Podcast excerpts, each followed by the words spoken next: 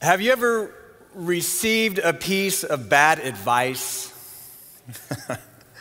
I, uh, I, saw where uh, Jimmy Fallon several years ago uh, asked his social media followers for any pieces of bad advice they had received over the years. And uh, there were a few that stood out to me. One person wrote, My dad told me once that a broken escalator was voice activated. I spent 10 minutes yelling, Go up, before he told me it was broken. One person said, My first time eating sushi, my good friend told me to take that green stuff and spread it all over because it would make it taste better. Someone said, As a kid, after I got dizzy from spinning around, my big brother told me, Just spin the other direction to cancel it out. And then maybe my favorite one person said, when too embarrassed to go potty behind the bushes, my mom said, Close your eyes and you won't know who saw you.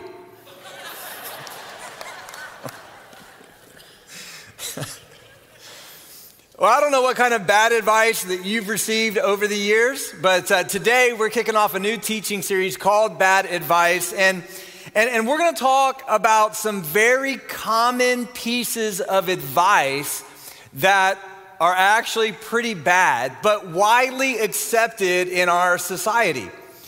And, and, and the first piece of bad advice that we're going to tackle in this series is follow your heart. Have you ever heard that?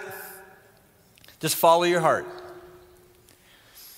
On the surface, it sounds so good, right? It sounds so accurate. Yes, follow your heart. Do what you want to do. Do what you love to do. Do what you think is best. And and, and there's a sense in which we think, yeah, that's great advice. When you come to a crossroads, when you're navigating a relationship, when you're dealing with something at work, when you're contemplating um, a, a major decision, hey, just follow your heart. And it, it seems like great advice. Actually, so much so, I found an article by Dr. Nikki Martinez in the Huffington Post who wrote an article entitled 10 Reasons to Follow Your Heart. And she gives some of these reasons. She says, first of all, when you follow your heart, you cease having regrets. She says, you get to know who you really are. You ensure that you are on the right path. You learn to trust your intuition you listen to your heart because it knows your true desires. Now, with all respect to Dr. Martinez, I have to, have to tell all of you that I have experienced the exact opposite. There have been times in my life when I've followed my heart and it brought tremendous regret. There are times we follow our hearts and it it does reveal who we really are, and what we see looking back at us in the mirror is not very pretty. There are times we follow our hearts and we discover quickly that we're not on the right path, but we're on the wrong path. We follow our hearts and we learn not to trust our intuition, but that sometimes our intuition leads us down a place that we would rather not go. You see, culturally, we are told repeatedly to follow your heart. We, we have in the United States a very individualistic society. We are focused largely on self. We, we have this culture where, as long as you're doing what you want to do and the way you want to do it, no one else should be able to speak into that. And as long as you're following your heart and doing what you want to do, then all is well. But the problem with this advice is that it assumes our hearts are trustworthy and follow worthy. Our society is making a huge leap of faith that we can trust our hearts, that we can follow our hearts, that all of our intuitions and our feelings are guiding us the majority of the time toward that which is good and fulfilling. And that is a massive problem with this advice. It assumes that our hearts are good, that they're trustworthy, and that they're follow worthy. And so with that assumption, many people want to follow their feelings. Say, you know, I don't feel like working here anymore. I feel like buying what I want to buy. Yes, I do deserve that. I want to do what I feel like doing. I want to say what I feel like saying. And many people do. In fact, I have to tell you, I don't know if it's coming through this pandemic or what. I, have I've never seen a time in my life when more people feel more freedom to say whatever they want to say than right now. And I would say to some of you who just want to say whatever it is you want to say, the way you want to say it, you ought not say some of that stuff that you want to say. And you look at social media and you look at the culture where we are in terms of dialogue and debate. I mean, it's, it's a little bit off the rails, but, but we're just following our hearts. We say what we want to say, we do what we want to do, we do it when we want to do it because, as Dr. Martinez and many others would espouse, our hearts are trustworthy and follow worthy. But, but here's the thing God's word gives us an entirely different perspective on the heart. Let me show you what Jeremiah 17 9 says. This is foundational for us as we think about this piece of advice. Here's what Jeremiah says The heart, are you ready for this? The heart is more deceitful than anything else.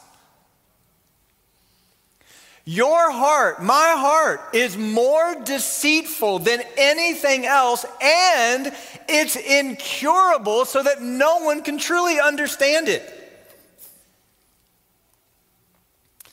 This is radically opposite of what our society is telling us.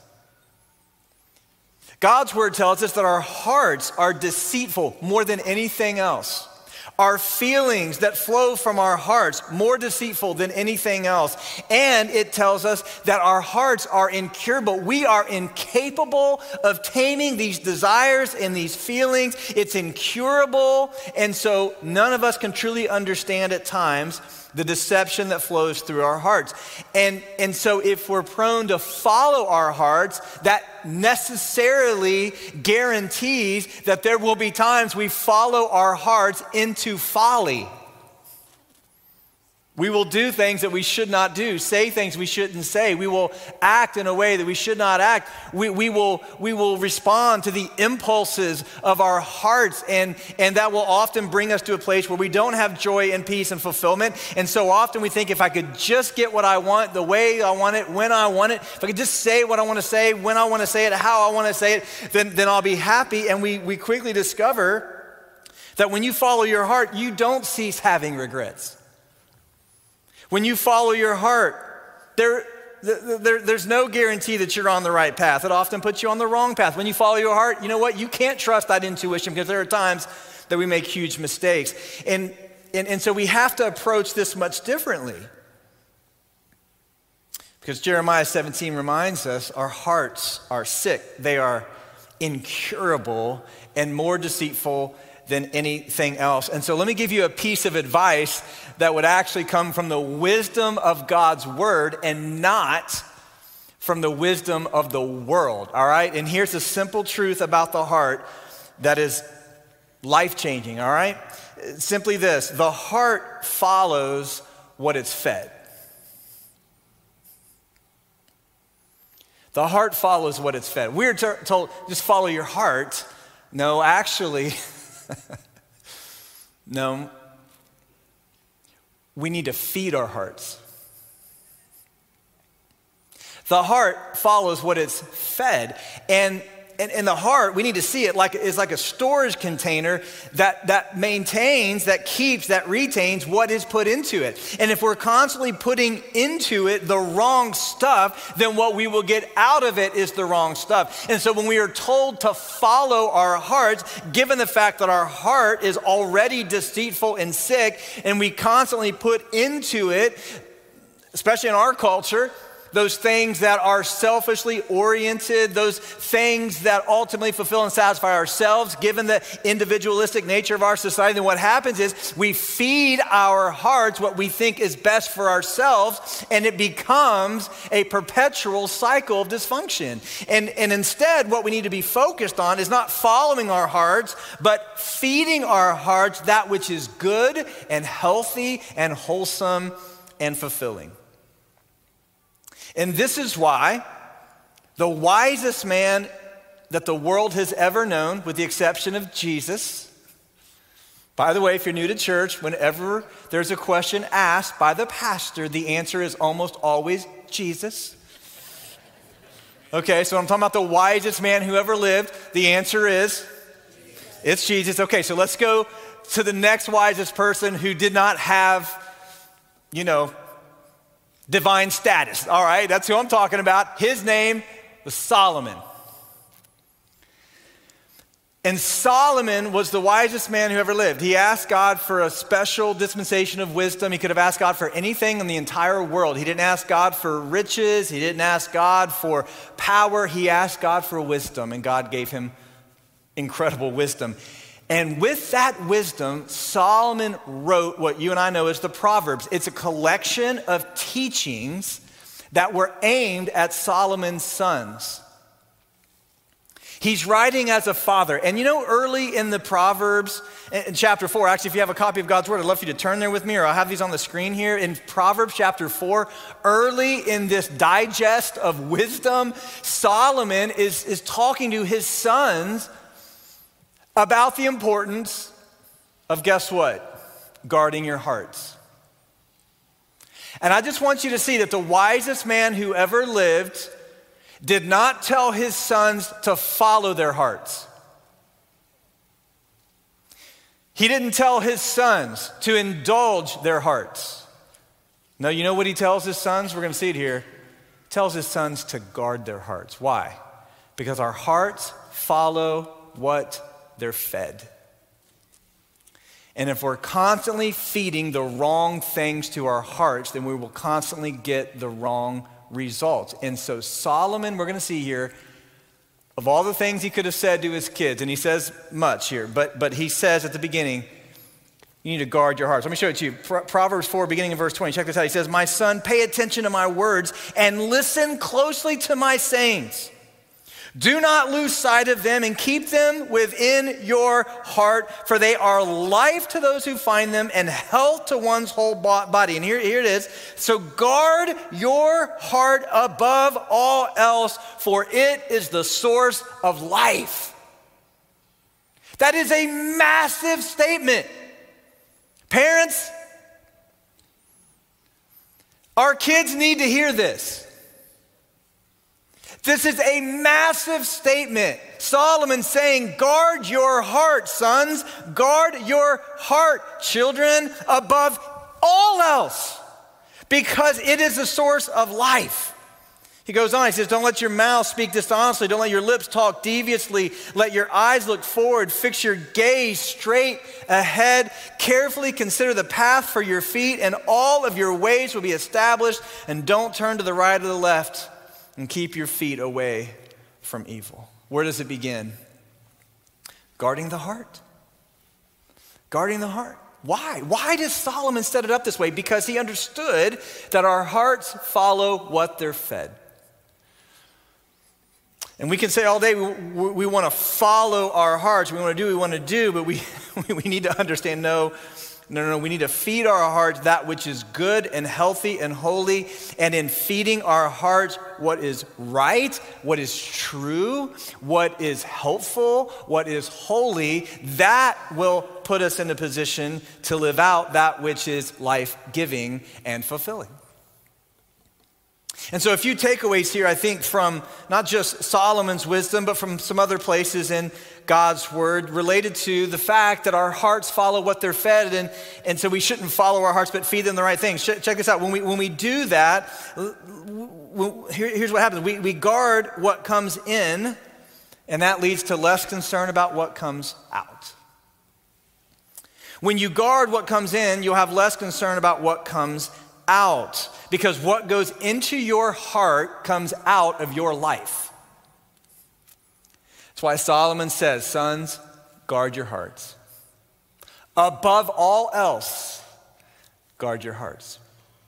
Jesus also taught us about this, Matthew 12 and Matthew 15. Check this out. Jesus says, How can you speak good things when you're evil? For the mouth speaks from the overflow of the heart. What comes in to the heart comes out of the mouth. Matthew 15, but what comes out of the mouth comes from the heart, and this is what ultimately defiles a person. For from the heart come evil thoughts, murders, adultery, sexual immorality, thefts, false testimonies, and slander. Other than that, the heart seems totally worth following. Wouldn't you agree? And so Jesus is helping us to understand the same thing that Solomon helped us to understand because it's all God's wisdom. We have to guard our hearts because guarding what comes in will bring us to a place we have less concern about what is coming out. This is uh, like, like, like guards posted in front of a castle or something, you know, guarding what comes in. Listen to me very, very carefully. We have to be discerning about what we allow to come into our hearts.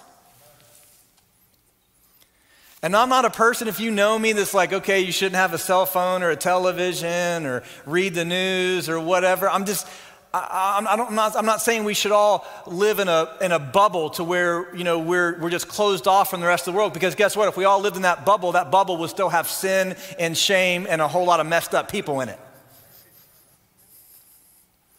We're not told as Christ followers to be outside the world. We are told to be in the world, but not of the world. And so, in order to maintain that balance, I'm telling you what Solomon said is so true. We have to guard. We have to be like sentries posted at the door and be very, very careful about what comes in. And I think most of us are not very discerning about what comes in. It's like, you know, my wife and I years ago, we got, and I have to confess this, I might have to turn in my man card here. We, we got hooked on HGTV. Do you remember when that was a thing? Maybe it's still a thing. I don't know. I had to get unhooked from it. I had to go to a support group, you know? I mean, like, there's a time, remember, like all these shows came out. I mean, we, I was like blown away. I'm not, I'm not even that much of a handyman, but I'm watching these shows and I'm seeing these people. Uh, you know, the, like the, my one, the, my favorite one at the time was the one with like you got two 20 year olds getting married and they're looking for a $4 million apartment. You know what I'm saying? And they're these poor people and how do they do it? And I'm like, man, yeah, my life is miserable. I am a loser, right? And, and then, you know, the, uh, of course, Fixer Upper, remember? And I just remember, I mean, shiplap was the answer to everything, right? I don't know if it still is, but it was at the time, right? You look at my house, I'm like, my house is ugly. And I need some shiplap. And, uh, and my wife's like, yeah, we need some. Like, I don't even know how to install it. Like, where's Chip? Let me call up Chip, see if he can swing by my house. And, you know, and then like, and so we're looking like we were watching all this, you know, for a while. And I'm, I mean, so my whole mind is consumed with like, what can I do in my house? And then you find these shows where I don't know, I can't remember the titles anymore. Again, I had to go through this rehab, but um, it's like, you know, like people find these things, and I, I you know, these, these, it's just amazing. Like, here, I was walking down the street and I found this old box and I turned it into a dining room table. And I'm like, yeah, I need to do that. And so I'm, I'm like looking for stuff all the time that I can turn it. And, you know, and it, it's just like for a season, it's like, oh man, I'm constantly thinking about what can I take and turn into something that's going to turn into a television show. And, and like that, that's just on your mind all the time. Like we got a season, we watched Shark Tank. You ever watch Shark Tank? Now every idea I have is a million dollar idea. Anybody else have those ideas? You watched that for a while, you're like, yes. You know, can I tell you one of my million dollar ideas? Pear juice. Think about it. You go to the store, you buy a can of pears. The pears are good, but that, that holy nectar from the Lord that's in there, you know that the juice that you get with it? Oh, I always said, you go to the store, you get apple juice, you get, you ever notice that cranberries are infecting every other juice now? You get cranberry apple and cran grape and, cran, and the, there's no pear juice. And I thought, I'm gonna, I'm gonna talk to Mark Cuban one day about pear juice. And then my wife's like, hey, look at the can. It's like high fructose corn syrup. Well, no wonder it's so good. Why don't we have pear juice? I'd love to have some pear juice around the office, you know? And so you start thinking that way, right? You, um, some of you lady, ladies, hello, ladies, ladies. The Bachelor. The Bachelor is the one with one guy and the, is that right? The Bachelorette, guys? Nobody's admitting to that. Yeah, I don't even, never even heard of that show. right? Listen, if you're here and you're single and you think the key to finding the right man or the right woman is to get with 20 complete strangers, shack up with one of them every single night, and then just whichever one you like the best, that's the one for you. I'm here to tell you that ain't how life works. and I don't know what the track record is on The Bachelor or The Bachelorette. I'm just going to go out on a limb and say most of those do not survive. I don't know, maybe they do. I don't think they do. Solomon didn't say anything about that in the Proverbs.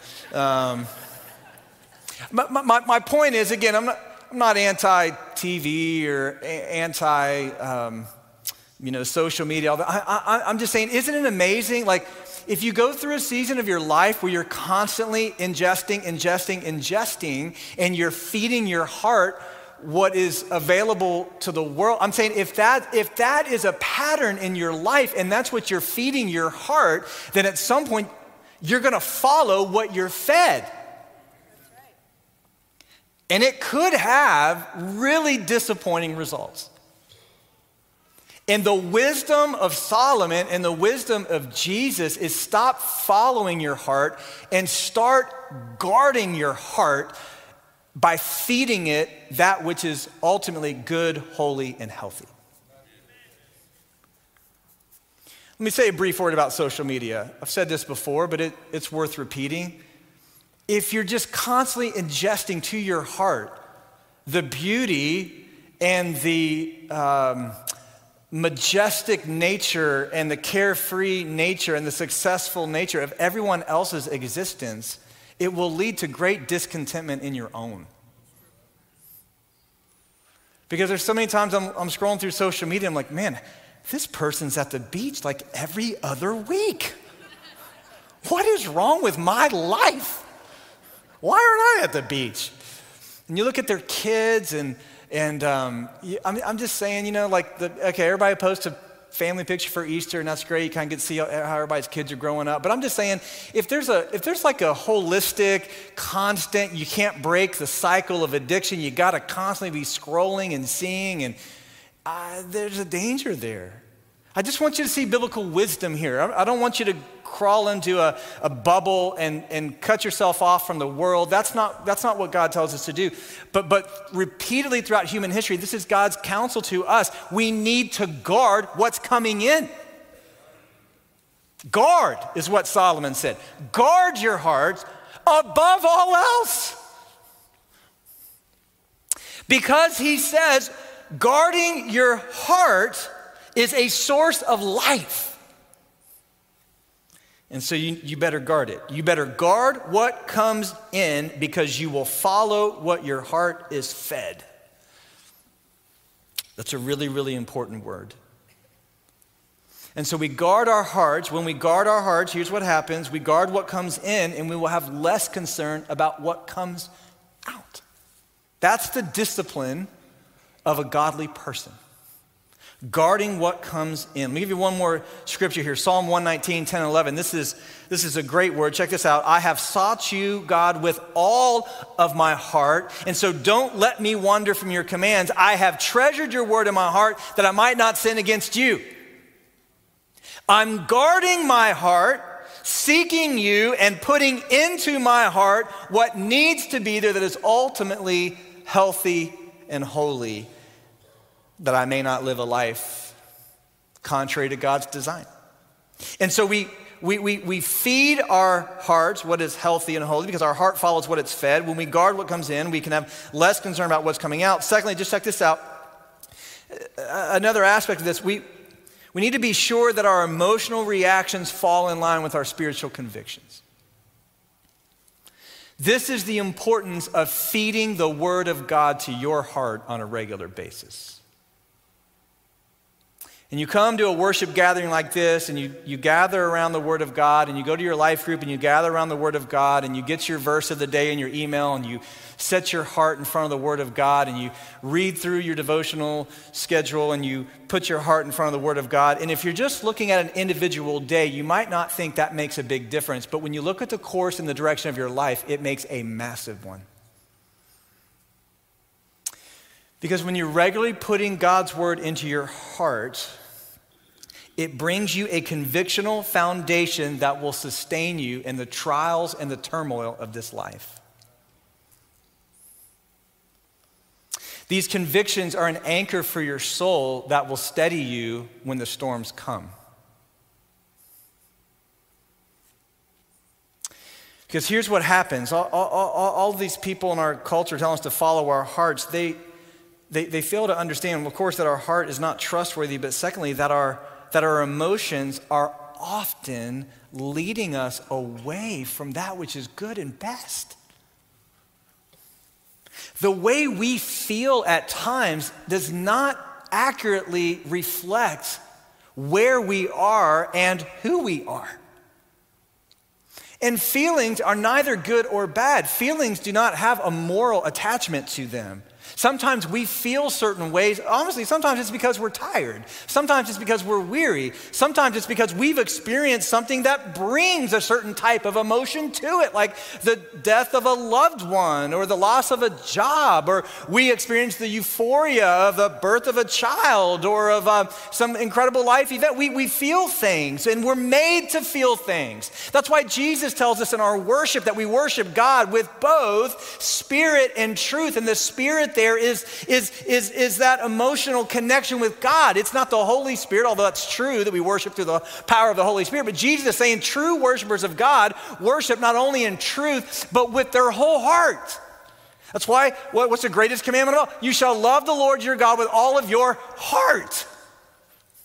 That's an emotional, relational connection you are made to feel. And so feelings don't have some moral attachment to them. But I'll tell you what can happen feelings can lead us away from that which is true and right. There are times we feel things in moments of loss or grief or anger or frustration. And, and if we act out in those moments, we will often do and say things that we regret. And, and for so many years, I feel like Christ followers have been told, maybe this is true for you, that you know what, if you really know God and you love God, you know, you would never be angry with God, and you never doubt God, and you would never question God. Oh, really? Because when I read the scriptures, I look back on the record of human history, you know what I find? Some of the greatest saints, some of the greatest followers of God, angry with God, doubting God hurting, struggling. Can I give you one great example of this? King David. Y'all ever heard of him? He was kind of a guy who followed God. In fact, it was said of David and no one else that he was a man who followed after the heart of God, unlike any other. His son Solomon had wisdom like no other. You know what David had? David had a heart to follow God like no other man that ever lived. And we're seeing here that the heart follows what it's fed, so we have to guard what comes in so that what comes out is good and holy and healthy. And, and what we're seeing here, listen, is that, that we have to have spiritual convictions that anchor our emotional reactions. And let me show you an example of this in David's life Psalm 42. Here's what David said As a deer longs for flowing streams, so I long for you, my God. I thirst for God, the living God. When can I come and appear before God? And we usually just stop right there. Don't, didn't we have a little song about that? As the deer, something for the water, so there's something. It was a really good song back in the 80s. You know, you know why we cut off that song right there? Right here. My tears have been my food day and night, while all day long people say to me, Where is your God? That doesn't have the same ring to it, does it? My tears have been my food day and night, while all people say to me, Where is your God? Yes, hallelujah. right? We love as the deer. To, okay.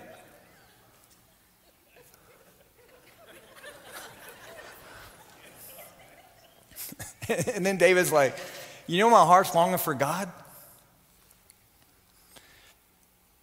Because I am absolutely assaulted by my circumstances and the people around me. And my tears have been my food night and day. And he says, As I remember this, as I pour out my heart, how I walk with many, leading the festive procession of the house of God with joyful and thankful shouts. And so I'm reflecting on these things. And David's hurting, David's weeping. David in Psalm 22 said to God, Why have you forsaken me? And then let me show you how he concludes Psalm 42 here. Check this out. I will say to my God. So he goes through, if you read Psalm 42, it's like a painful confession of David's emotion. He's hurting, he's struggling, he's upset, he's beaten up. And so he says this I will say to God, my rock, why have you forgotten me? Nobody's turning that into a hymn. Oh God, we praise you, we praise you. Why have you forgotten us? Why?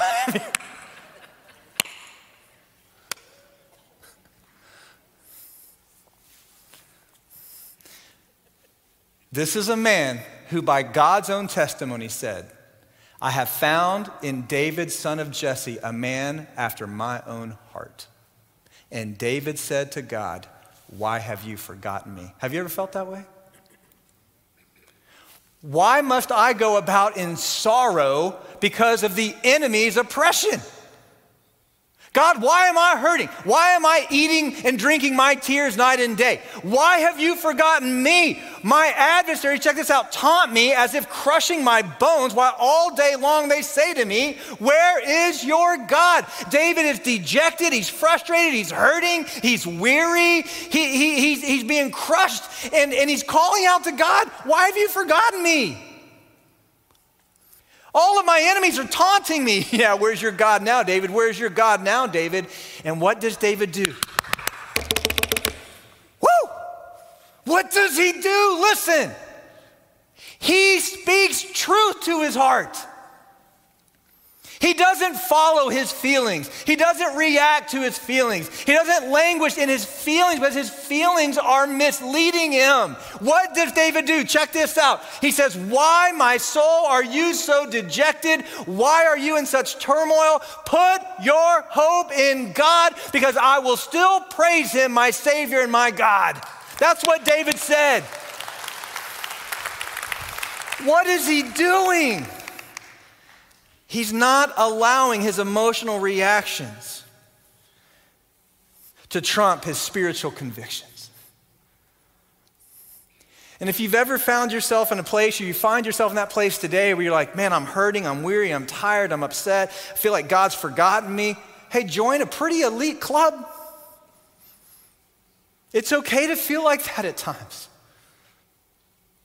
It's okay to feel like, God, where are you? It's okay to wonder what's happening and why it's happening. It's okay to have questions for which we won't have the answers until we see Jesus face to face. That's okay. But don't let your feelings lead you away from what is true.